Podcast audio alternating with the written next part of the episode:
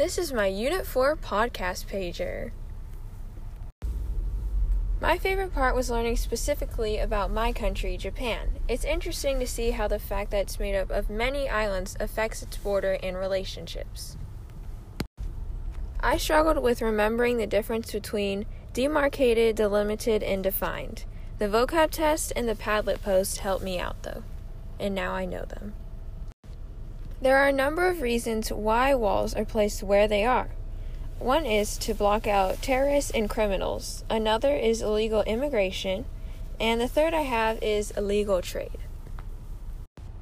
The connection between all three chapters is that they're all about what nations own what land.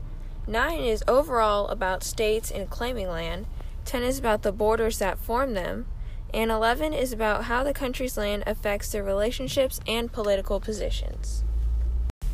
My in class connection is that the definitions we learned in these chapters we were able to apply to our own countries we were assigned.